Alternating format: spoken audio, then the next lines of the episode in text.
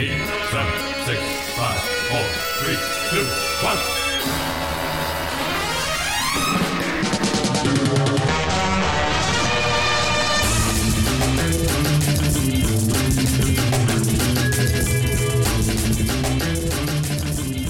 Hey, welcome back to Optimism Vaccine. I'm Steve, and it's been a while. So before I introduce the uh, other co-hosts today, I uh, I just want to say thank you guys so much for uh, taking over the show and, and keeping things going and everything. And I just want everybody to know that uh, the surgery was a success, and my lower ribs are gone, and I can suck my own dick now. so uh, We're yeah, happy to hear just, I'm in. I'm in good shape. Yeah, appreciate all the uh, all the cards I got. They're like you know feel better. Hope your dick is good. And, yeah, I, I I appreciate all of that. This podcast just great. wasn't masturbatory enough for you. Uh, No, it wasn't. It wasn't. I had to take it to the next level. What if you did Uh, that yeah, and, and, then uh, found out that you were just like really bad at it? really bad at sucking my own dick, or just sucking dick in general. Boy, this Yeah, tastes yeah. terrible. Yeah, I mean- what a bad choice. Yeah. no. if was- I'm gonna be good more- at sucking one dick, it better be mine. yeah, it was. Yeah, it's more the other way around. Where like, I mean, your your head, you're like, you're you're like, oh, this is fun, but like, the yeah. bottom half, you're just like, this is not satisfying at all. No. I'd be afraid, like, I, I guess, I mean, you'd have to, like, lay down and, like, bring your waist up, but, like, I'd, I'd probably try different positions. Like, I'd try to do it standing up without, like, doing a somersault. And I, I think that's the key. You know, you got to keep things spicy. Uh, anyways, hey, Jack Easton, how are you doing? Mouth is currently unengaged, ready to go. That's good. That's good. Good to hear, buddy. Uh, also got Myros with us today. Oh, thank God. I'm not hosting. Uh, do you got any? Do you got any self dick sucking techniques that you want to share? Uh, I'm way too fat to be trying that shit, man. I, I, I don't snap my spine in half. No, finger in the butt. That's right. Uh, Sean, how you doing, pal? Good. How are you? I just I've been talking about sucking my own dick for the past two minutes. I'm great. Yeah. Uh, anyways, I missed a lot, but you know, October is is Sean Horror Month, where we try to introduce Sean to a couple of different horror directors. Although at this point, I think he's seen like tons of obscure shit just just on his own. But uh, we'll, we'll continue with the novelty. I just don't think I can shock him anymore. There's never going to be another porno holocaust like with Joe D'Amato. No, yeah, and it's funny because uh, since the last episode, I've kind of gotten back on since last week, back on the uh, Jean Rollin train, and um, watched like four of them this week, uh, which was really the first time since that first run a couple years ago.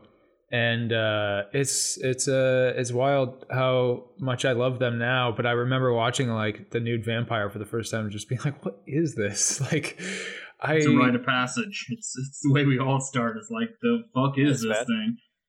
it's it's the same as like Jess Franco, man. yeah, for sure, for sure.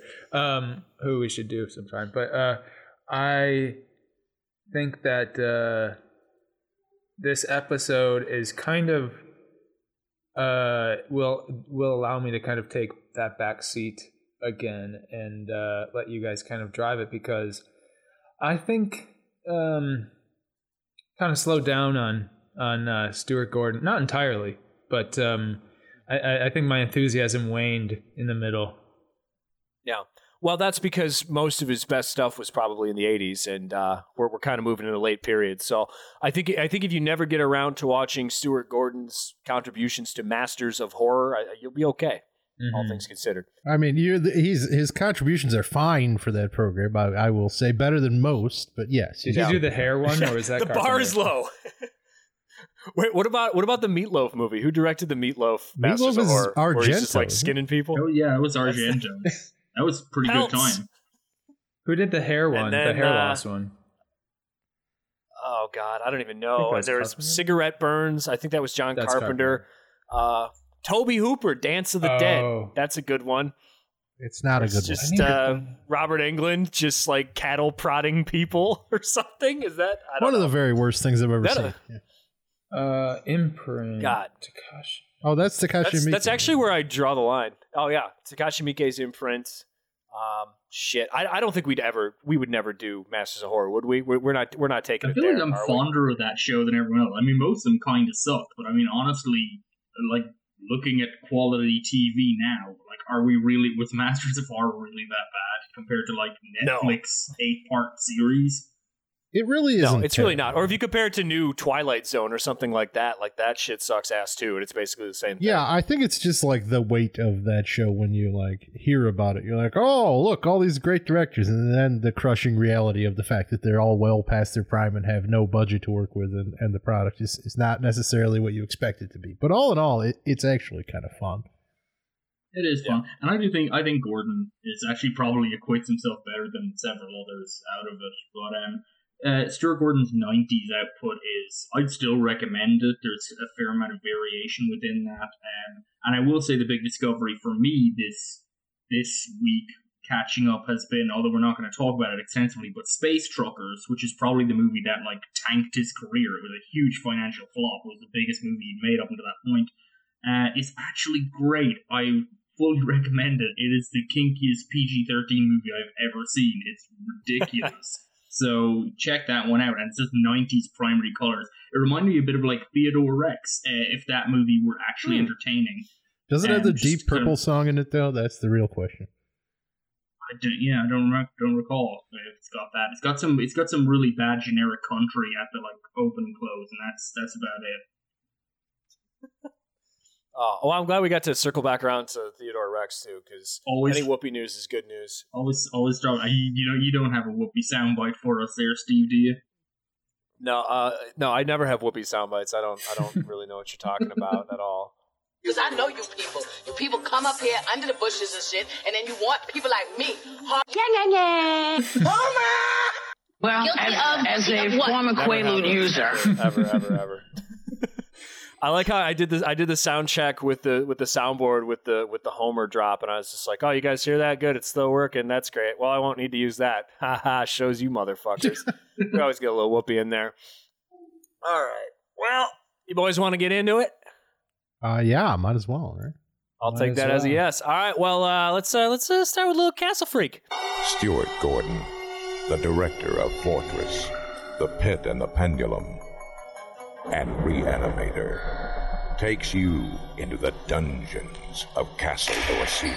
Stuart Gordon's Castle Freak. There's somebody else here. There, there's somebody in the castle. I love that scream. I like these credits they lead with the director of Fortress and the Pit and the Pendulum. what? Yeah. His big hits, and then they're like, "Oh, and also Reanimator, the one movie that you have seen." To, to, to be fair, Castle Freak is shot literally in the same castle as Pit and the Pendulum, so it makes sense Yeah. it would mention that, which is owned by like Charles Band, which is why they have access to a castle. Why does Charles one makes Band own a castle? There's no justice in this world. no, there is not. Uh, I mean, he made a lot of money off of, uh, you know, Puppet Master, Puppet Master Two, Puppet Master Three. Four subspecies. Uh, oh, his kids' movies, uh, Dinosauria. You know, something tells me he, he entered the business with a lot of money. Yeah. Well, he probably did enter the, and then he made Munchie, and everybody loved Munchie, so why not? You know, that's that's, that's what you do. You buy a fucking castle. but it, was funny because I, I hadn't seen Castle Freak in a oh god, long time, probably well over a decade. Um, probably not since I was like twenty one or so, and uh, yeah, it. I, I I just saw Charles Band's castle uh, again for the, the first time in a long time, and it it brought back all, all kinds of fond memories because how many fucking movies has that castle been in? And the answer is at least a dozen, um, and probably at least half of the Puppet Master movies. So I think a a great thing about Castle Freak is apparently had uh, Full Moon Entertainment or whatever had mocked up the poster first, so that the iconic poster, like the blind girl with like the monster behind it, that existed prior to its script. And Stuart Gordon was visiting and just saw that poster, and he's like, "Oh, that looks interesting." And the band crew were kind of like, "Look, you can make that movie, but it has to have a castle in it, and it has to have a freak." And and that was the rubber. And I think Stuart Gordon, like who, who was coming off of um, you know, he's coming off of Fortress, which had made money. I I can't remember. I think he he made this in the pre-production phase for Space Truckers, so he was he was pretty Mhm. financially, you know, in in good grace at this point. Space Truckers would kind of be the breaking point. Um, but Fortress, I think, did pretty good business. So he, this is actually kind of like him getting back to his roots on a really low budget movie. I think like the budget for this is like half a million or something, like real low. Yep. Um, but it's like he had complete control over it, which is why he did it. He he pretty much, as long as it had the castle and a freak, Stuart Gordon could do whatever he wants, and that's what this movie is. I mean, uh, when you compare it to like some of the Jal from uh, when you compare it to uh, some of the uh, giallo films, like we talked about in the previous series, um, including the two words in the title, is a pretty good feat. That's all you need. I don't know. I like uh Jal's got it better though, because you know you're You just the say bird with the whatever you crystal want. plumage. No bird, no bird, no crystal plumage, no nothing. Uh, yeah, your vice is a locked room and only I have the key. What the fuck does that even mean? Freak I don't is in know. the castle and only you can let it go. I don't know. Yeah, it's yeah, it's I, I don't. know. tricky to work on. Uh, what? uh, How about I like uh, Death Laid an Egg. That's a good one. underrated. Uh, not I- not an underrated movie, just a great the best title. one's. Short Night at the Glass Dolls. That's the Oh, yeah, that's that's the the one. absolute Yeah. best one because there is none of those things in that film. No dolls, no glass. It I think mostly occurs at day time. Just a, a masterclass of titling. Or uh, yeah, at least with like torso. Seven uh, bloodstained you know, orchids. Torsos. No blood. No wait. Actually, I think there are some orchids, but I'm not sure if they're. Did we ever find out uh, Mrs. Wardh's strange vice? Has anyone figured that one out? Sex. yeah, yeah, it's sex. Yeah, that's it. She likes to fuck. Not a big vice. All right. Well, yeah. So Castle Freak. The, the other funny thing about this movie is it, it's so like it, it's really different from a lot of the other movies that Stuart Gordon's done. Like it's it's basically like a chamber drama, and it's about like trauma and loss and alcoholism, and it's it's very soap opera y and also extremely gory at the same time. So obviously the gore is a is a Stuart Gordon thing, but I guess when he put the script together, they they finished the first draft of the script in like March, and they're like, okay, here's the first draft, and then the you know the band brothers uh, over at Full Moon were like, yeah, this is fine, just go ahead and shoot it. So they they wrote the draft in March, they didn't revise it at all, and then they just started shooting it in June, which is crazy. Like you don't you don't ever do that. So it's it's odd to me that I don't know. It, it's it it doesn't feel like a rushed movie. It feels raw in a lot of ways, but it doesn't seem like a you know kind of like hurry up. Oh my god, we got to fucking do this. And also, we didn't do any edits to the script. You know, it's it's pretty lean. Yeah, it's it's a, an unusual piece in that it it really rests much more heavily on what we might consider mature drama compared to Gordon's earlier, better known work. And honestly, I think it might this might be the weakness of the film for me because I think Jeffrey Combs and Barbara Crampton do a really great job as kind of a sparring couple. Who um, Jeffrey Combs plays a father who has an alcohol problem, who and which came from the fact that he took his eyes off the road while driving their two children and crashed, and their youngest son died, and the daughter was blinded. Um, and he can't forgive himself for that, and his wife certainly can't forgive him for that, and so they've kind of fallen. You know, they're they're falling into this kind of like chaotic argument. Their marriage is deteriorating, but they're still trying to care for their blind daughter. But also, they inherit a castle, which is a really weird thing to move into what is otherwise ostensibly kind of a, a, a family drama. Um, but I guess I, I guess for me the issue is well, I think Combs and Crampton do really great work here. Um, you know, in terms of dramatically building their characters, it's still a very kind of it feels very much like kind of a set piece kind of drama. I mean, it's a very ordinary scenario for film for a dramatic film. Kind of has like like a Disney for adults type of thing going on between the score and the setting. Yeah, it, it's very kind of like you know, it's it's laid out almost too cleanly in terms of like he did this and it led to this and now she can't forgive him, etc. And really, kind of at the back of it all, and this you know, kind of they're sparring for like an hour plus of the movie. And at the back of your mind, I mean, it's always like, okay, get to the freak. There's a freak here. we know, like, let him out. He Let's- was there the whole it. time, Jack.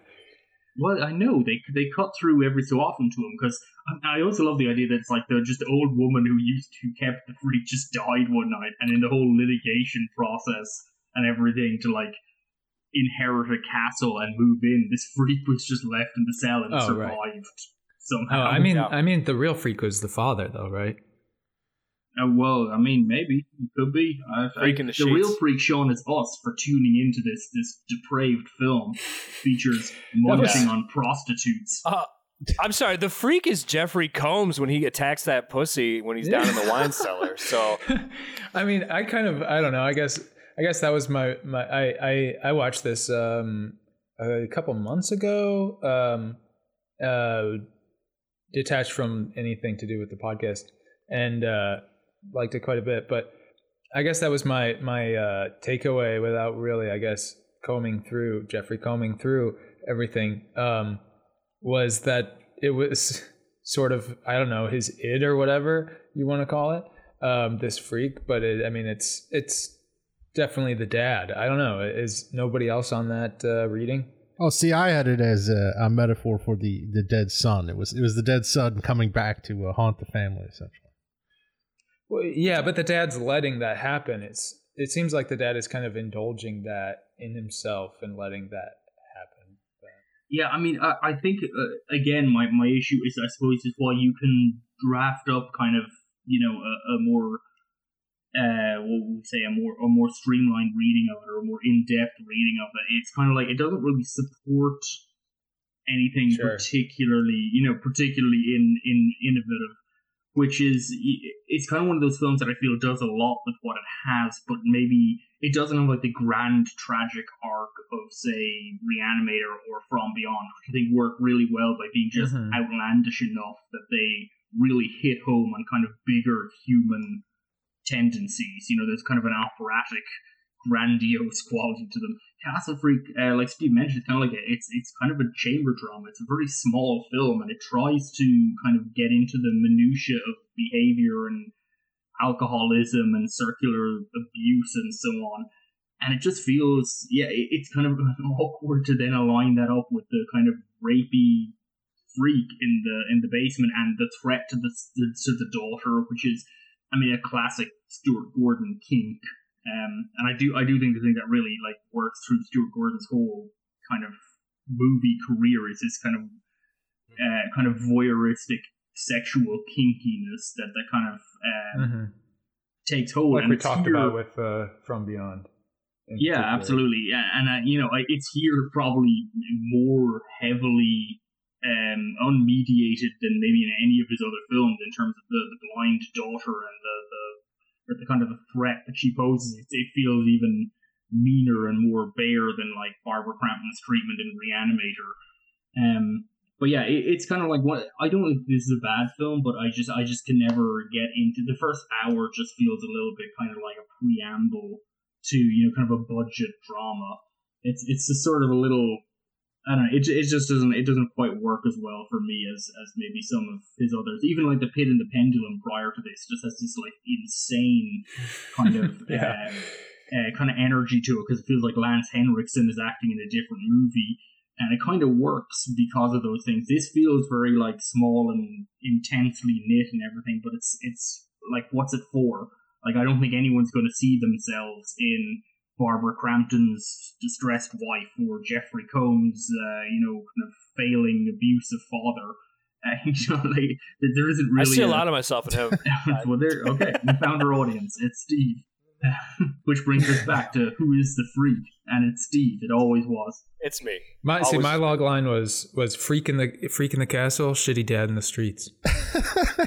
yeah, I, it just doesn't feel like the best like match for Gordon. I would say like th- this almost in a in a way does sort of feel like an Italian film to kind of bring it back. Like just I don't know something about it, and it's certainly a common theme with every single film uh, shot in, in Charles Band's uh, castle is, that it does not utilize its setting. This is uh, not a film that looks good, and it looks like it should because it's got this sort of sumptuous setting, and you want these visuals to kind of carry you away in the film and, and give it more of a, a dreamlike feel like you know we were talking about with Martino a lot. But this is not what Stuart Gordon does. It's it's very. I have a feeling. I have a feeling that they were still living in the castle, or the castle was being used, and they only had access to like snippets of the castle here and there. It, it feels like there's no concrete setting. It feels like they're always shooting the edge of a room in the castle, and I just wonder if the rest of the room was full of like boxes or some shit. Uh, that would not surprise me. They're me. probably shooting like Puppet Master 9 or something at the same time. yeah, it, it's like a movie that that looks like it ought to be shot in like anamorphic widescreen. Instead, it's a fucking four three like direct to video uh, hatchet job, and it- I don't know. It needed something. It needed something. I, I don't hate this film either, and but it seems like it's going for this sort of grand redemption, and it's a morality play of sorts, and. Mhm. I don't know. It looks like a dirty DTV horror movie, and and those that chamber drama doesn't really work. In it's at odds with the style of the film. It feels like to me, but I I don't know. It's uh, and also Richard Band. Fuck fuck Richard Band. By the way, that whole climax. With the cat, with Giorgio's chasing them all around, and Richard Band's fucking score is just murdering the movie. I'm like, what is Surely this? there was a Bernard Herrmann theme he could have just casually Co- inserted. copy it again. No. Um, every time, every time a band man does a, uh, a a score for a movie, it like Richard Band, he just sounds like he's taking a Danny Elfman score and just like throwing the stereo down the stairs, so it just distorts and breaks as he as it like rolls This down. climax, the score is fucking horrendous. I could barely describe how bad it is and how much it just deteriorates any atmosphere that's supposed to be built. I was going to say that uh, it's interesting to think about this. Uh, it would be a fun pair with uh, uh, Your Vice is a Locked Room. These uh, drastically different um, made in Italy chamber marriage stories. If only Castle Freak look had like the cinematography of Your Vice to Locked Room, man, I, I'd be happy. They're both Yeah, shallow, wouldn't right, M- uh, Myros? Ah, yes, yes. We're dealing with a master of the genre. it, it's a giallo. shallow. Oh man, I, I just want to. Every time we have a guest on, I just want to have Myros just argue with them about what a giallo film is and what it isn't. I try thing my that I best. think is, is unusual about this as well is, it, it- to my understanding, I'm not familiar. It gets a H.P. Lovecraft credit again because it's very loosely. Oh, how? Uh, I have no because idea. it- one of his stories is released The Outsider, and it, that story I've not read it, but I believe is a first-person account of someone being kept prisoner. So it's basically uh, the freak of that film, but but it's the the film is or the the short story is from their perspective, which makes it very odd because really we don't. There's no inner monologue to the freak in this film. He's at best Yeah. we, we might ally him as being yeah some kind of um, manifestation of, of the the main couple's problem, but he's he's basically just a murderous freak who doesn't speak and uh, just kind of runs around the place whipping people with chains all day long. Um, so. mhm. Oh, is that weird to you, Jack? Are you kink shaming? Uh, no, Yeah. not at all. I mean, I think that's fine. Well, the cat, he abuses a cat, and that's you know, that's that's unacceptable. A bridge too Kill far. People. Yeah. yeah, no, cats never. They're innocent. They're fine. I, I really enjoy the Lovecraft stuff that Stuart Gordon does because I think he he gets Lovecraft better than most, if not all, other directors. But also he he gets the Lovecraft label slapped onto a lot of his shit erroneously. Like, come on, like even Reanimator. Let's be fucking serious here. Come on, that's not Just that's not barely. Lovecraft. I'm trying to remember. Just barely enough. Yeah, and I'm trying to remember through this if this because I have a feeling even though this has a H.P. Lovecraft um, tie-in, I'm trying to remember. I think this one might be credited as Stuart Gordon's Castle Freak, which is because Ah. his earlier films like From Beyond and uh, Reanimator are H.P. Lovecraft's. Except I was just watching Dream from the Witch House, his Masters of Horror episode, one of the ones he did, and I think that also is H.P. Lovecraft's. Uh, Dreams from the, the the Witch whatever witch house or something. You know that a lot of times the, the H.P. Lovecraft goes in over the title, but I think on this one, and I may be mistaken. Uh, you're but correct. I'm looking at a I'm looking at a uh, full moon flyer right now, and it is indeed credited as Stuart Gordon's Castle Freak, and no mention of often HP at all. Yeah, so it's it's kind of like this is him. As I said, this seems to be him in full control, and maybe he never had more control over a film than this, which maybe is kind of interesting that this is not his like our runaway favorite Stuart Gordon film, uh, despite this Mhm. being maybe his most unfiltered, if lower budgeted film. Yeah. The thing is, though, it's it's not bad. Like I don't think I've ever seen a No, bad I Stuart. Gordon movie. Yeah, it's like this is it's like oh, it's his it's his worst movie, and it's also like a, a solid like three three and a half stars out of five. Like it's Oh, yeah, just I'd fucking agree. good. If Matt Neglia was here and in the year was 1995, he'd call this the next best picture. Um, Yeah, yeah, it's it's solid. I, I the only movie from him that I haven't seen is I guess his first movie that he made before he moved to LA, which was some like baseball movie or some oh, shit. let's Sean, not get back on didn't that. We discussed this last episode. Oh, you talked about it last. Yeah. I didn't even listen to the last episode. Yeah, no, Steve. If you want his worst film, I would say it's Daughter of Darkness, a like made for TV thing. That's it's on. It's, Okay. it's no good. Don't bother. It's got Mia Sara, and that's about it. And and it's got um uh, shit. What's his name? Anthony Perkins. And Ooh. neither of those things make the film watchable. It's incredibly boring. That's his worst film. Yeah, That's yeah. I, uh, this That's film is hard. You'd be hard pressed to call it bad, just because again, No. Gordon is a is an actor's director, and the performances in this are are top notch. Like Combs is at his best, as it Crampton's fantastic, and uh, yeah, Jonathan Fuller as as the freak himself. Uh, great performance, great physical performance. It's it's all around very good. Kind of wish they would have uh, maybe had a, a stronger casting for the daughter, since she's s- kind of supposed to be the lead, but really fades into the background. Something fierce. Yeah, I think she's only got like four acting credits. She's not. She never really trans. And this I think might be her first. But um, yeah, no, I would agree. When I, when I talk about my problems with this film, this is it's by no means am I saying that this film should be avoided. Um, it's still in terms of horror cinema and where horror cinema often resides, kind of the quality we're used to. This is still the work of a very assured hand, kind of doing something much more interesting than many many other films. Well, So, especially for yeah, I- 1995. Oh yeah, This is the I mean, it- it is it is a problem I think for you know, and I think it's one of those problems that Stuart Gordon had was that like the '90s was just a, a bad year or bad decade for horror. Um, not so much that there were like there were no good horror movies, but just that I feel like there was uh budgets contracted, uh, like in Italy and other European countries, um, film infrastructure was breaking down, was kind of falling apart. So the films, even when they're doing something interesting, often have just kind of a cheap look to them. They they just they don't exist in the same realm. Like the eighties was like a golden period where they were just like chucking money at anyone. Um and there was great infrastructures in place. Like you go to Italy with fucking fifty quid in your pocket and they like had an experienced crew who knew exactly what they were doing and you could still kind of whip stuff together pretty well. A lot of that had fallen apart at this point. So while these films are by no means poorly made, they clearly, you know, they exist in a very different realm to the 80s stuff. There's there's very little mystery to a 90s film. I feel like when you look mm-hmm. at them, you know, the the the visual language of them just looks kind of TV-ish. Mhm. Um, and that's and it's unfortunate, and it works against pretty much every genre of film, but horror particularly is really uh, underserved by having TV visuals. Yeah, There's a lot of factors, Yeah. like the collapse of the of the franchise slashers, another thing that really pulled money out of the genre in the in the early '90s, especially. And uh, yeah, a lot of factors came together to create uh, a period of time where uh, Castle Freak is is just a oasis in the desert, really. Yeah. All right. Well, uh, you know, I guess we'll. Uh, you guys ready to move on to the next movie? Speaking of things Good. that uh, look like shit, Hey. Where the hell is everybody? Hello?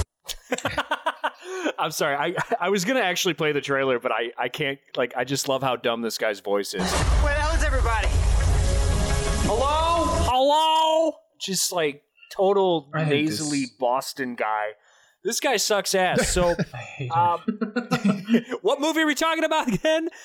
Dagon. Hey.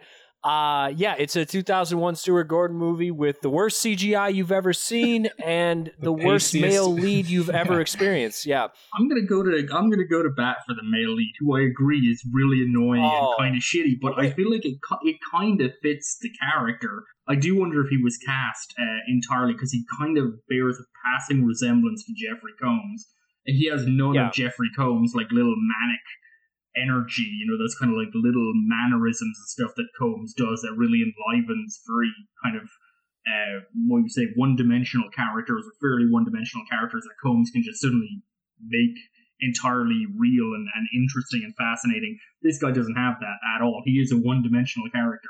His name is Ezra Godden, and um, he only has a few credits, two of which are Stu- Stuart Gordon uh, projects, but uh, he's like the himbo version of Jeffrey Combs. Um, Mm-hmm. but he his character here is like obsessed with stocks. Yeah, they're new, he's nouveau riche. I mean, you know, which again means it's difficult to feel any sympathy for him. But yeah, I mean, I'm just gonna His say, hot I think girlfriend is like going to town on him, and he's like, "I just don't know about these stocks." Well, I don't know if I should buy or sell the precious She metals. rightfully throws his laptop off. he's the a boat. victim of fate. Uh, you He's a Boston guy. I would just say that there there's an element to this film where he fits in as just a dumbass caught in a system he can't even begin to comprehend. But it is a little bit funny that it turns out this system he can't even begin to comprehend places him as a central character rather than just someone Yeah. to get like their head cut off and thrown away. Yeah. which would be more likely. It's like not the, the central character that I want in a movie is not the guy going like, "Ah, baby, my stocks." Also, I had a dream where a mermaid was sucking my cock. Yeah, this suffers from Jeffrey Combs, like having a uh, run in Hollywood at the time it was made, because he was probably out of the film's price bracket. Because yeah, this is off of like in between. He's doing like House on Haunted Hill and a couple other things. It, like, uh, I checked, I looked at this, and this movie in 2001 had almost the same budget in dollar value as From Beyond had in 1985. I think From Beyond was 4.5 That's crazy. million, and this had 4.8 million, according to quick Google, so I don't know how accurate that is. Um, but adjusted for inflation, From Beyond would have about one and a half to nearly two times the, the budget of this film. So it's kind of like, you know, adjusted for inflation 16 years on, it's got the same dollar value, which means this is a really a low budget movie, and it, it shows, unfortunately. Well, it, now we're being kind of shitty to this movie right now, which It's okay, great. it, deserve, Yeah, it deserves a little movie. talk. It's fucking great. Honestly, it's like it's simultaneously like it's his best and his worst movie. Like, it's frustrating. I mean, there's I moments that are that are brilliant. Yeah, mm-hmm. It's a frustrating movie. It's it's got some. It, I think it's really impressive. He because it because I think in part because it looks really cheap when you go in. Uh, When when I first watched this the first time, I I had zero expectations, and it was kind of how he, how much he builds in this film is really impressive. But it is jarring. I mean, Adam and I were discussing earlier, like the CG in this movie is genuinely scene destroying. Like it's not just like clumsy; it genuinely damages the film. Well, and if you haven't seen this movie before, to give you an idea of like the level of CGI that we're at, if you've seen Escape from LA, and when when they're doing those those like scenes, especially in the beginning, like the underwater stuff, and uh, it looks like shit. But also, that movie is kind of campy and kitschy, so it, Right. works to a degree, even though it looks like shit. This is that same level, but they're going, ooh, spooky, spooky, ominous, scary. And- Yeah. but you're you're seeing like some PS2 ass graphics. Yeah, Yeah. absolutely fucking weird, and it looks awful. I will say that uh, this there there's I mean I I don't dislike this movie. I just um it's not my favorite of the batch that we watched. I mean uh it might be my least favorite of the batch that we watched. Um but I I like fell asleep. I watched it in a couple sittings because I I was watching it very early in the morning and um like dozed off in the middle and ended up having a terrifying dream about uh uh like some sort of beautiful woman with a tentacle mouth. yeah, yes. No, it was some sort of like uh, creature that like spawned more like ghosts and haunted me and stuff, which is just like very uh, odd for me. But it was obviously playing off the the, the sound of the movie that was like I mean, this blasting in this my seems ear. like this seems like an amazing advert for Dagon. Personally, like it's Yeah, seeps I mean, into your yeah. subconscious. Yeah, that's what I'm saying. There is there's definitely something there, and uh, even if it's just like sound design or whatever. But I mean, this um, this is kind of like squishy uh, Wicker Man. I think if you had to describe this, it's uh, Squishy you know- Man. Yeah, Squishy Man, and it's just like it's kind of like Wicker Man, and it's a guy realizing an entire town has designs for him, and they're also fish this time. Yeah. and it, it it's a wet ass movie. Like the the entire atmosphere of this movie is just uncomfortable. I mean, Just given I was moist watching it, yeah, it's a very moist film. I was watching it on like a fucking Amtrak train next to a bunch of Mennonites, so I felt really weird the entire time. But um, Like on a laptop. yeah, it's yeah, oh yeah, yeah, and they were. I- I mean, you know, social distancing rules, but it was. They could easily see what I was watching, and there was some weird shit. Um, Yeah. I was I was getting the side eye from Uncle Jebediah during the uh, the end sequence From where the naked Kingpin. lady was getting fed to the monster. Yeah. so yeah, it's uh, it's a very squishy, wet movie. Yeah, the thing about this movie is uh, more so. I mean, obviously Gordon is is best known for his Lovecraft adaptations, uh, with uh, Dennis Paoli uh, writing pretty much all of the Lovecraft stuff, I believe. But this, to me, is as much as it's a very flawed film, uh, namely due to budgetary reasons. But uh, it is this gets the spirit of Lovecraft to me more than maybe any movie I've ever seen. Honestly, like this is a, a quintessentially Lovecraftian movie, and the atmosphere is spot on, and it's a it's really a fantastic adaptation of Shadow over Innsmouth, which is a, uh top notch Lovecraft story, and ah man, I really like this thing. I I just wish. Again, I, I wish that the acting was a little stronger, and I wish that he had the money to realize some of the set pieces he tried to pull off and failed.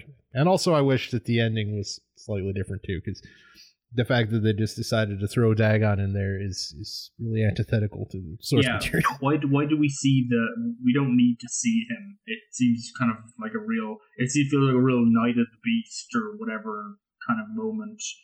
Uh, you know, like the Jacques Tourneur film. Um, just it, we don't need to see the monster. It, it's completely Mhm. unnecessary, and we certainly don't need to see it if you can't afford to animate it. That's really, really unnecessary. But yeah, I mean, the, the the pitch of the film is great in terms of that. You know, it's it's a guy just becoming who feels troubled with his life, and yeah, it's like this cloying madness, and he starts to realize that maybe his madness is actually uh, a higher consciousness or purpose breaking through, and he resists, and he eventually succumbs. And there, yeah, I- like I think this is, I think, absolutely, if you wanted to explain to someone what Lovecraft is understood for, this film would be a really solid introduction to that. Um, and it is, and it, it- we, we complain about the special effects, but I gotta say, like, I mean, the practical effects in this, some of those are actually really very impressive. Like, Oh, they, they knew where to put the money. And there's like a, a flaying scene that's really one of the most disgusting that you'll see anywhere. It's really pretty solid. Um, but it, it just it, again, it's got that kind of like I don't know, like just a modern thing. It's just a little sharp. It's just a little too clean looking. It's like they they couldn't afford enough money to muddy it up fully. Um, and then the CG cuts in, and you know when the CG hits, it really when you're talking about like a film that's really kind of like a, an immersion and kind of a slow kind of enveloping of us in this kind of uh, dread and cloying madness, it, it really hurts it when the film's visual design kind of like breaks its own mold and kind of brings you outside and you sort of realize, oh, that's something someone made at a computer. Um, and yeah, it, it's so it's just one of those films that's just frustrating in that it's so good to me. Like, I, I mean, I gotta say, I think this is really close to top tier Stuart Gordon, but just um, yeah, it, it just has certain elements of production just drag it down, just really kind of. Uh, you just got to compensate a little Mhm. bit for it, and I just wish that viewers didn't have to compensate for it. You know, in, in another world, if it had another like you know another three or four million dollars on the budget, um, Or you even honestly, like if this movie was made ten years earlier or ten years later, totally different story. Oh, but yeah. it's just like this is the most 1999 special effects you've ever seen and, in and I life. think the originally the plan was, I mean, this originally I think was lined up with Crampton and Jeffrey Combs, and it was going to be made mm. after From Beyond. I think this is going to be like part of Should a Lovecraft trilogy, and that just, it just didn't happen. And I mean, imagine that movie. I think that could have been God, incredible. Oh yeah, Absolutely. I mean, honestly, it could have been better than two of the, both of the prior films. Instead, we got uh, douche. I am your father. Yeah, I, I mean, I think this is probably Paoli's uh, best screenplay. Like, I it, it probably would easily be the best of the three to my mind, even though I I love From Beyond. Um, it's just someone like Combs could sell this character so much better. Like, I Mhm. you don't feel any of that sort of seduction of this life and the and the pull it's having on him. This preordained destiny, this stuff he's been dreaming about it. And when he encounters it in life, this guy's just a fucking plank of wood. Uh, well, my roast, you got two choices. You can either like the movie or dislike the movie. I love Boston. fucking hate this guy. Yeah, I, it's. I mean, it, it really it, it was. This is this is tough for me because I I like this movie more than the first time I saw it years ago, and I want to absolutely love it, but there's just little things that that pull me away from it. I, I think for me, what it's going to take. Uh, so, Jack, had you seen this before? Oh yeah, yeah, I've seen this several Okay. times previously. I think I think um and this is pretty common for me, but uh as I discussed with Roland, but um even as my tastes have changed a lot in the last couple of years, um I think some stuff like this that's a little that that's quite rough around the edges and is kind of swinging for the fences with a small budget. I think it takes an orientation for me to like that period to okay, this is what this is.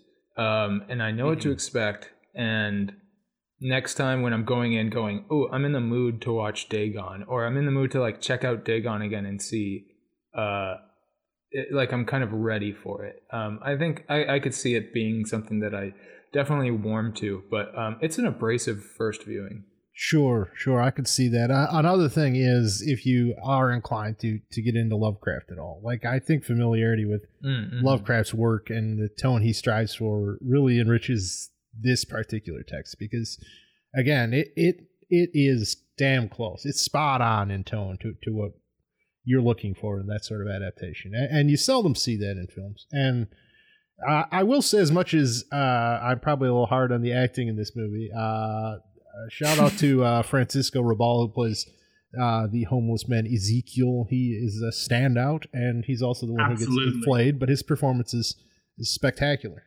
Flayed. Yeah. He does get Appropriate flayed. choice of words. No, he's great. He's he's really great. I think he died. I, I think he's like credited as a uh, posthumously in this is- at the end of this. yeah, like, yeah, there- there's a- dedicated to him.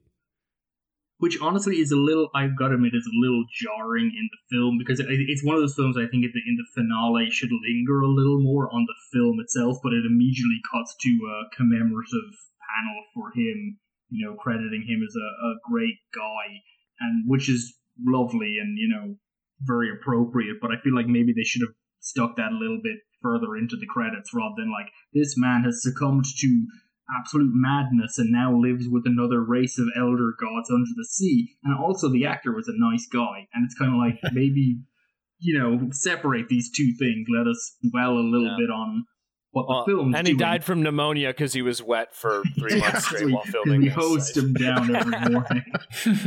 Yeah. Bulbous nose dying grandpa. Let's hit him with the water hose at 6 a.m. Can you day. imagine what the set smelled like on this thing? Because it is like it's just like a foot of water on the ground for every scene of this film, practically. I, I cannot even imagine. Just oh, disgusting. And the, and the makeup too. Like these guys are in this this makeup where they they have these like fishman prosthetics, but otherwise they look like they're uh, the titular powder from the movie Powder. And God, just to be in that like latex and it doesn't breathe and you're just wet the whole fucking time and God, everything had to stink like shit. I bet everyone was miserable. Yeah, another Uh, actually, yeah, fun time. Well, I think about it. Another thing I do like about this film as is kind of its its focus on like this town are isolated and it's it's you know like the Wicker Man, you know, it's an example of like a town that kind of moves to its own rhythms.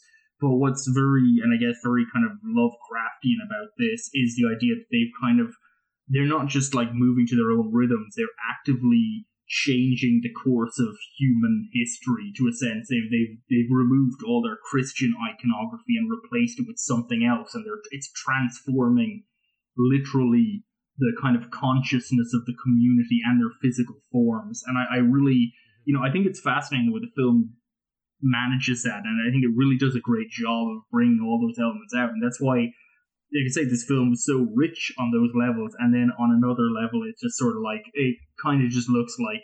I mean, visually, there's not a huge amount of distinction between this and like fucking Thirteen Ghosts remake with just like shitty, just a little bit too clean kind of visuals and. I, I don't know. It's it's just got a direct to video kind of filter over top of mm-hmm. it. It's just unfortunate. I feel like we need to do like just we'll do an episode where we we pick horror films from like 1997 to 2002 and just so we can Sean needs to understand the aesthetic just the complete How many how many Yeah. urban legends movies are there? um I mean- I, know there's Urban Legend and Urban Legend 2 Final Cut Wait, what time period I don't- I don't did you say? like 97 to 2002 Okay, because I was watching some like because when I watched Castle Freak, I was like going through '95, and there's definitely a few that I watched like um the anthology film uh Crypt Tales from the Crypt? Was that is that what it is? Tales from the Hood? Tales from the Hood and um and uh the Dickerson film that's not an anthology um with uh Jada Pinkett Demon Demon Knight. oh Demon Knight Demon Knight Yeah. but those those Yeah. both look pretty decent Nah, you're gonna have to watch Bordello of Blood. We're gonna start with that, and then you're gonna watch Fear.com. That's a good one. I think Hell Alice yeah. Dickerson broke some of the he, like not not representative of that yeah he yeah time. that film actually looks very good Fear.com starring uh, Jeffrey Combs and uh, also uh, Stephen Rea. Stephen Rea, which which links in Yeah. Stephen where we're going. Interesting. Real good yeah, shit. I- Real good before we shit. move on, can I, can I talk about briefly the one moment in the film that really sticks out to me is a, a spectacular twist on a sort of tired horror trope of people like not being able to find their keys or fumbling with a lock. Where this hotel room he's staying in Mm. is someone has removed the lock from from the door and he has to like fumble while this pack of fish men are trying to uh, assault his hotel room and remove a lock Yeah. from a separate door and attach it to the other door. It's just it works incredibly Oh, yeah. well. It, uh, That's really what good shit. Jeffrey Combs could have done with it. Oh though. Jesus! Imagine. Would have been better. Would have been better. Yeah, it's no. I, I love that that whole scene because it actually it reminds me of and well, this predates it, but uh, Resident Evil Four, like the opening of Resident Evil Four, where all the the weird like cultist people are breaking into the house that you're inside of, that you're trapped in. It's really good shit. Um, I, I guess the last question before we move on, and this is just a yay or a nay. Would you fuck the fish lady, Sean? of course Thank you. Good answer, Myros Oh yeah. and Jack. I mean, it, w- it would be impolite not to. Well I'm telling your wife except said for your, that. yeah except for your wife She, That's right. Uh, Holly, this is Steve. I have some concerning I have news. a- It looks like your husband wants to fuck a I, Cthulhu I lady. have a feeling the Dagon people swing. I don't think they're locked down to your Uh, fuddy uh, duddy norms. Well, they are. And, It know, is an it- incestual relationship, so I guess that There throws you go. norms out the window. Yeah, Holly, right. they're Holly like- might make exceptions Yeah, like step brother, step sister. You know, it's just like bringing in just someone new. Try it out. Why not? This is my polyamorous fish fish sister. So if you're into that. The Dagon too could to chart all of the dating elements. Are you guys ready for our final movie? mm-hmm. All right, good. Here's the trailer. Academy Award nominee Greg Kinnear. Let's never do anything that makes us look like total idiots. Stuck on you. I'm sorry, wrong one.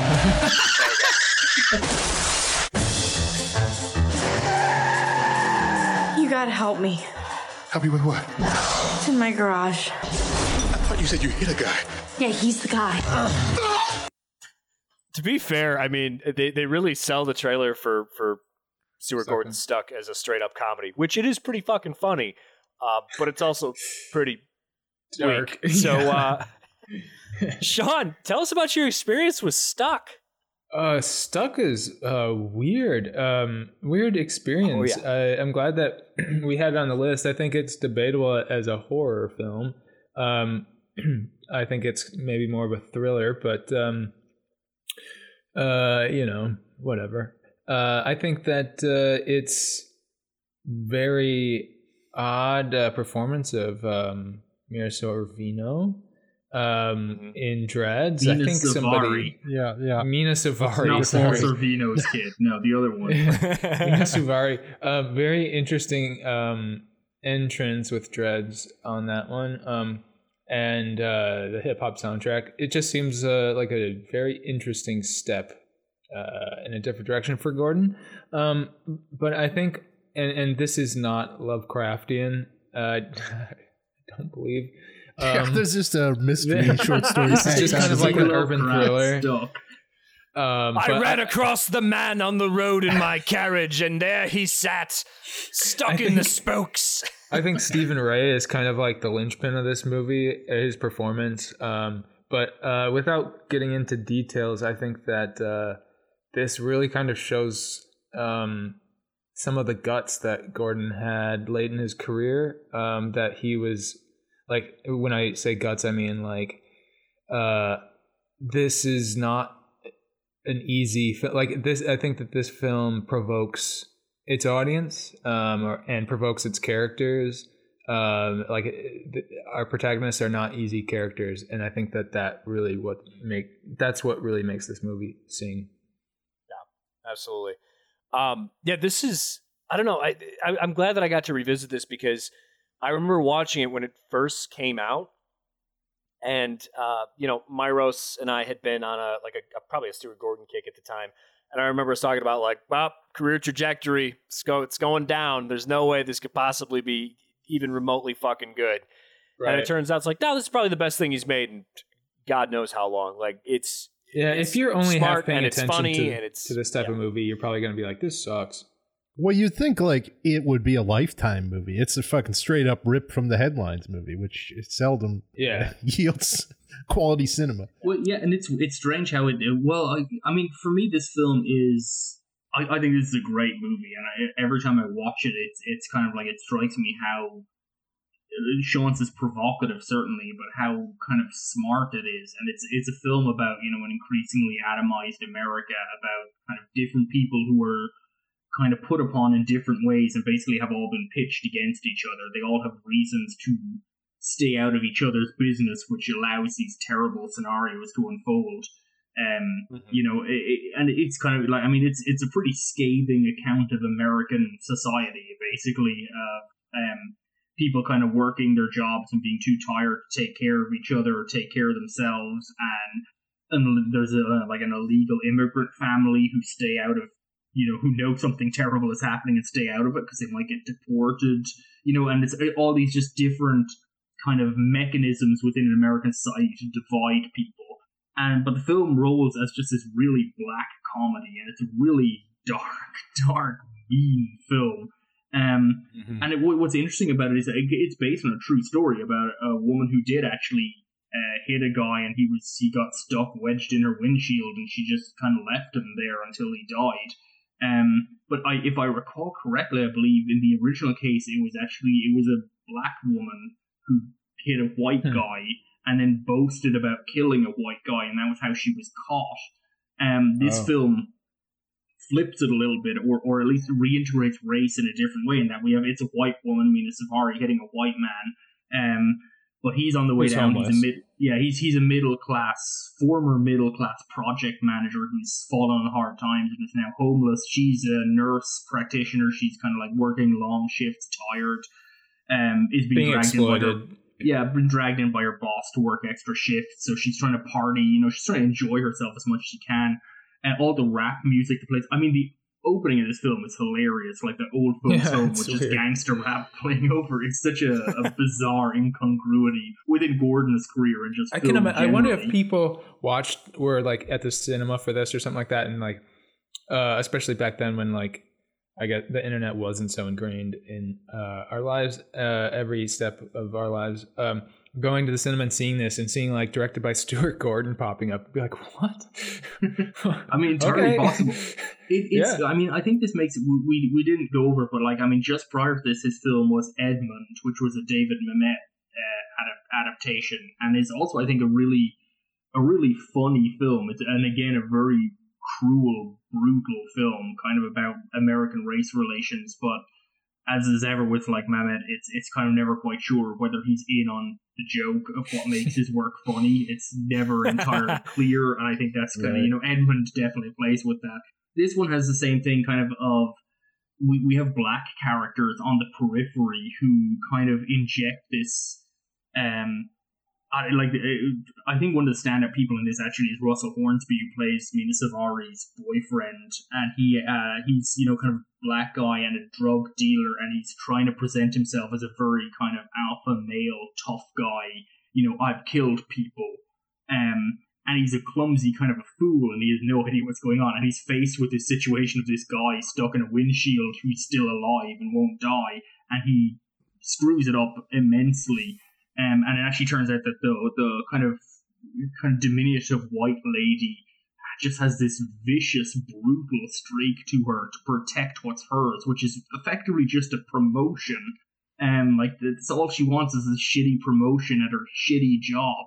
Um, so yeah, I, I just think this film has so many just wickedly kind of funny points about uh, uh, society just not working correctly kind of inject and then inject with just this awful like violence that Stuart Gordon excels so well at. I mean, Stephen Reed stuck in the stuck in the, the car windshield with this part of a windshield wiper just jammed into his abdomen Yeah. that he has to escape from at some point. I mean, it's gro- and his bones sticking out of his legs. Uh, like it's just such a Dog eating at him. film. Yeah, I, like it's just such an intensely vicious kind of a film to come out. Um, I mean, just like what two years after Crash won the Academy Award for Best Picture, you know, with this kind of like candy colored vision of like an America with a couple of problems, but we're working through it. And this just feels like just the absolute, just like asshole psycho relative of that film that just like comes in and trashes the place and couldn't give a fuck.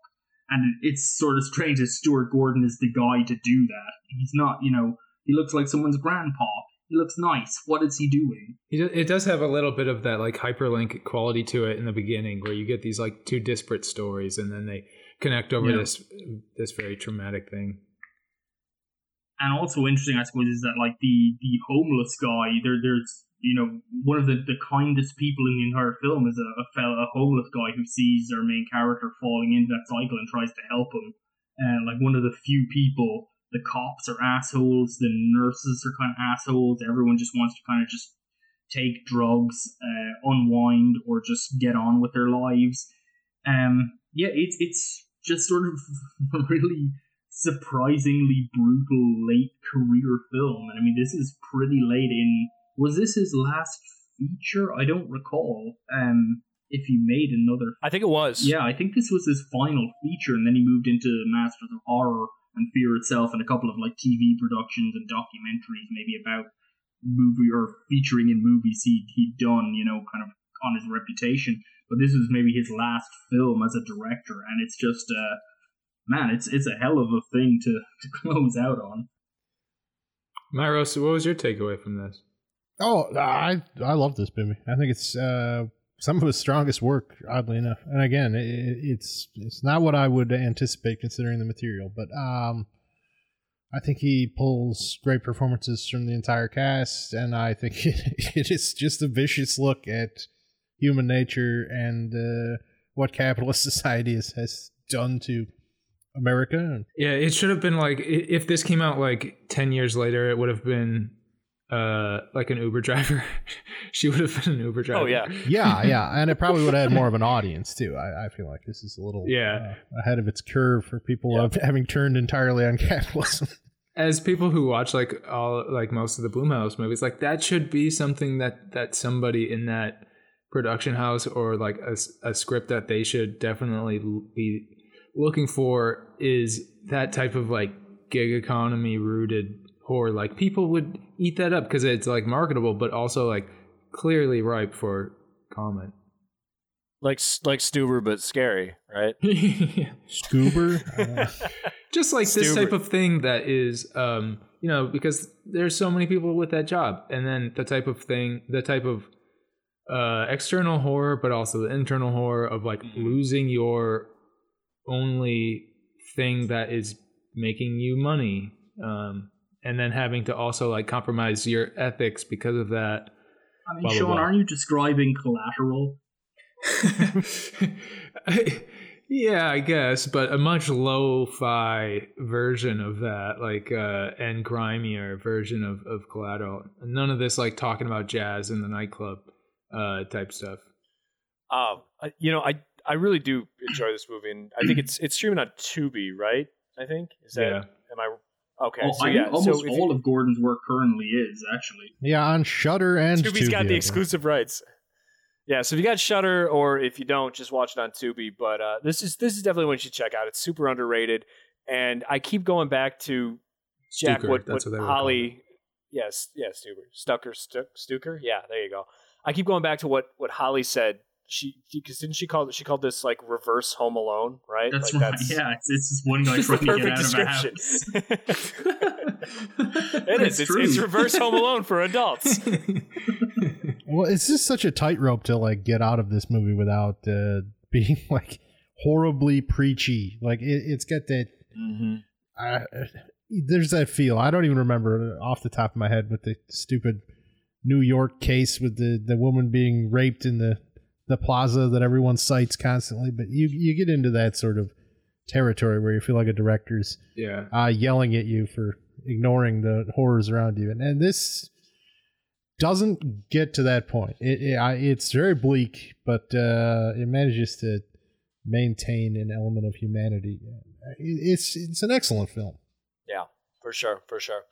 All right, well, gentlemen, I think it's around about time we wrap this up. So, uh, Sean, what are you putting over this week?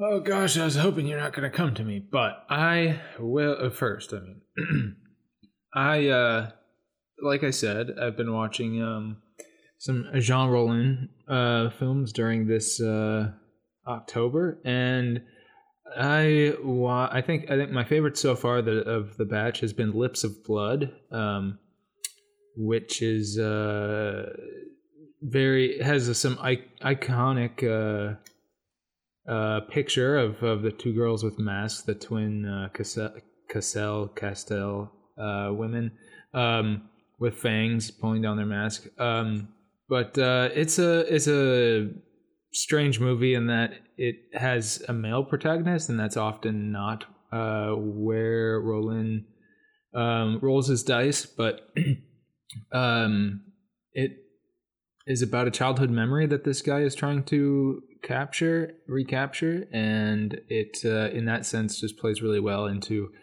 uh, what his movies are about in terms of like just like this ephemeral, dream-like stuff that we're trying to like wade through and figure something out and parse and um, so it's it's a pretty personal movie for him and I, I thought it was uh, very good. Lips of Blood. Uh, Lips of Blood, baby.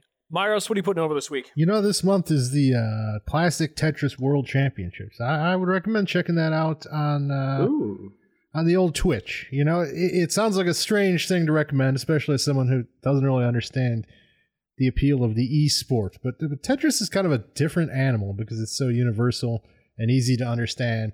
And there was a documentary made, you know, probably over a decade now called Ecstasy of Order, which was not anything spectacular, but it was uh, kind of in the wave of that post uh, King of Kong stuff Sure. where they were trying to get on that. But um, the whole conceit of this movie was about uh, these really two or three guys who were trying to max out uh, classic Nintendo Tetris, and they couldn't do it by the end of the movie. No one had, had done it at that point. And you, if you look at the scene now, it, it kind of it's, it's an interesting study of like human potential to me in some ways, where all of a sudden now, in the last three years, like a bunch of you know 15 year olds, 12 year olds even, they they get a hold of this game, and now you can't even qualify for the thing without uh, smashing this this max out thing. They they have like these casual monthly tournaments, and you'll have to score three hundred thousand points over this this mythical score that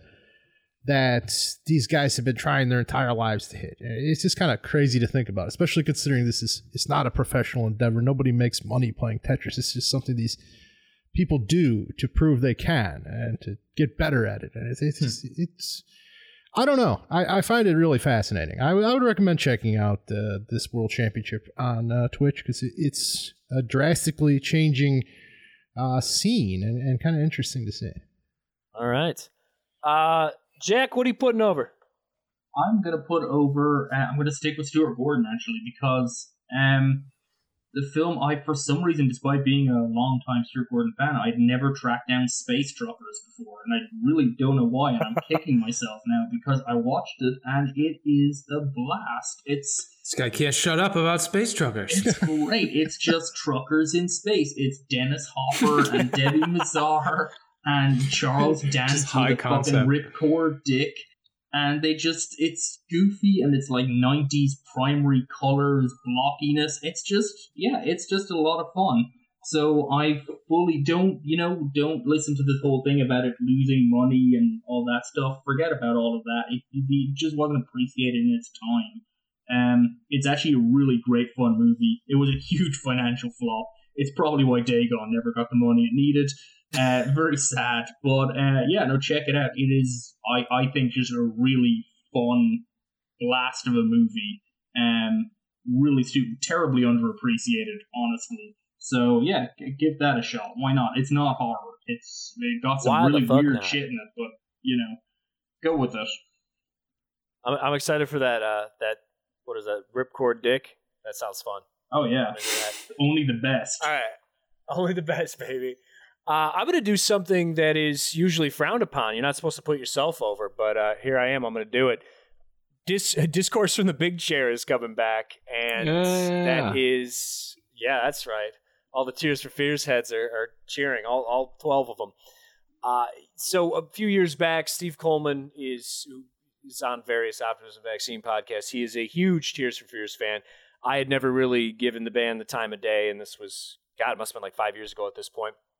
So we went through the, and we did this podcast series where we went through each album, and I was listening to it for the first time, and he was like a super fan, and he got to talk about the history of the band and everything. Turned out really great. Uh, we even we caught him live a couple of times, did some shows from that, and it was all supposed to lead up to the release of a new album that still hasn't come out yet. So how about that? But that being said, uh, there's a brand new box set release of uh, Seeds of Love that just came out, uh, which I believe uh, most most noteworthy for getting a lower score than uh, a Linkin Park re-release uh, via Pitchfork. So that was great. Love that. Uh, but yeah, so we're gonna do a new episode. We're gonna record that this week. So look for that. It'll be on your your Optimism Vaccine feed, and uh, yeah, something to look forward to. I, again, there's probably like three people who are super fuck, fucking hype right now, but we're here for you guys. Steve, Pitchfork is run by like uh, vloggers now, or like um, like Zoomers. So uh, it's not really. See, uh, I don't Tears think that's fair crowd. because it's not a Tears for Fears crowd, but it's certainly not a fucking Linkin Park crowd. When did Hybrid Theory come out? 2001? That's when I was like uh, in high school. I was like a freshman in high school. Have Tears for Fears ever teamed up with Jay Z to, you know, radically blend rock and rap in a way never heard before? and to change cinema uh, forever. That's true. Did Tears for Fears ever do like an anime music video? No, but uh, there's probably a version of Woman in Chains with DMX yelling in the background. So look for that. Those are two things that go really, really well together. I feel like once that guy died, everyone was like, "We got to critically reevaluate Linkin Park." It's like, no, we really fucking don't, people. No, we do not. Absolutely not. Absolutely fucking not. That's why the worst musicians, one, their bands need to never break up. Two, they need to live forever because that's how you can guarantee they, they will never be critically reassessed. So, uh, yeah, on that note, if you listen to this podcast right now, do us a big favor. There is a link in the description, and that link will take you to our iTunes page. Please, if you have not yet done it, give us a five star written review. Really, really helps out with our iTunes algorithm thingy. Basically, more people will be able to find us, more people that can find us, uh, more stuff we can do for you guys, and everybody wins, really. Also, there is a link to our Patreon in the description to this podcast. If you are feeling like a gracious soul in these difficult times, why not give us a dollar or two? Be great. Be really nice. And for just a couple bucks, you can get access to the uh, Optimism Vaccine special Patreon feed that's got uh, writing from all the Optimism Vaccine contributors. It's got special podcast episodes, all kinds of shit. So, uh, we got more coming. Oh yeah, we are launching a. Uh, we're launching. Sean and I are going to launch a special uh, Blumhouse themed uh, Patreon exclusive pod as well, starting uh, probably the end of the There month. There we go. Hey, see, it's coming. It's coming, baby. Truth or it's gonna be Truth or Dare. Every episode, we're gonna rewatch Truth or Dare. I fucking wish. yeah, I know. Seriously, that sounds fucking great. Sign me up for that. Uh, yeah, so look forward to that exclusive series, and it only costs a couple bucks. Come on, you got a couple dollars, or maybe you don't. In which case, don't fucking worry about it. But if you do have a few dollars, you know, help us out here. Be great. Uh, other than that, if you have any questions, comments, death threats, marriage proposals, uh, at Optimism Vaccine on Twitter, uh, or you can email us, optimismvaccine at gmail.com. Adam Myros is standing by. He's hitting refresh on the old inbox, just waiting for you. Waiting for that email. Please send it to him. He's a lonely guy. Uh, yeah, so I guess that pretty much wraps things up. Sean, this is the end of uh, Sean's October month of horror, so I'm going to let you have the last word. Thanks again, guys. I'm gonna start planning for next year. Inspiring. Thanks, Sean. Right, fucking done.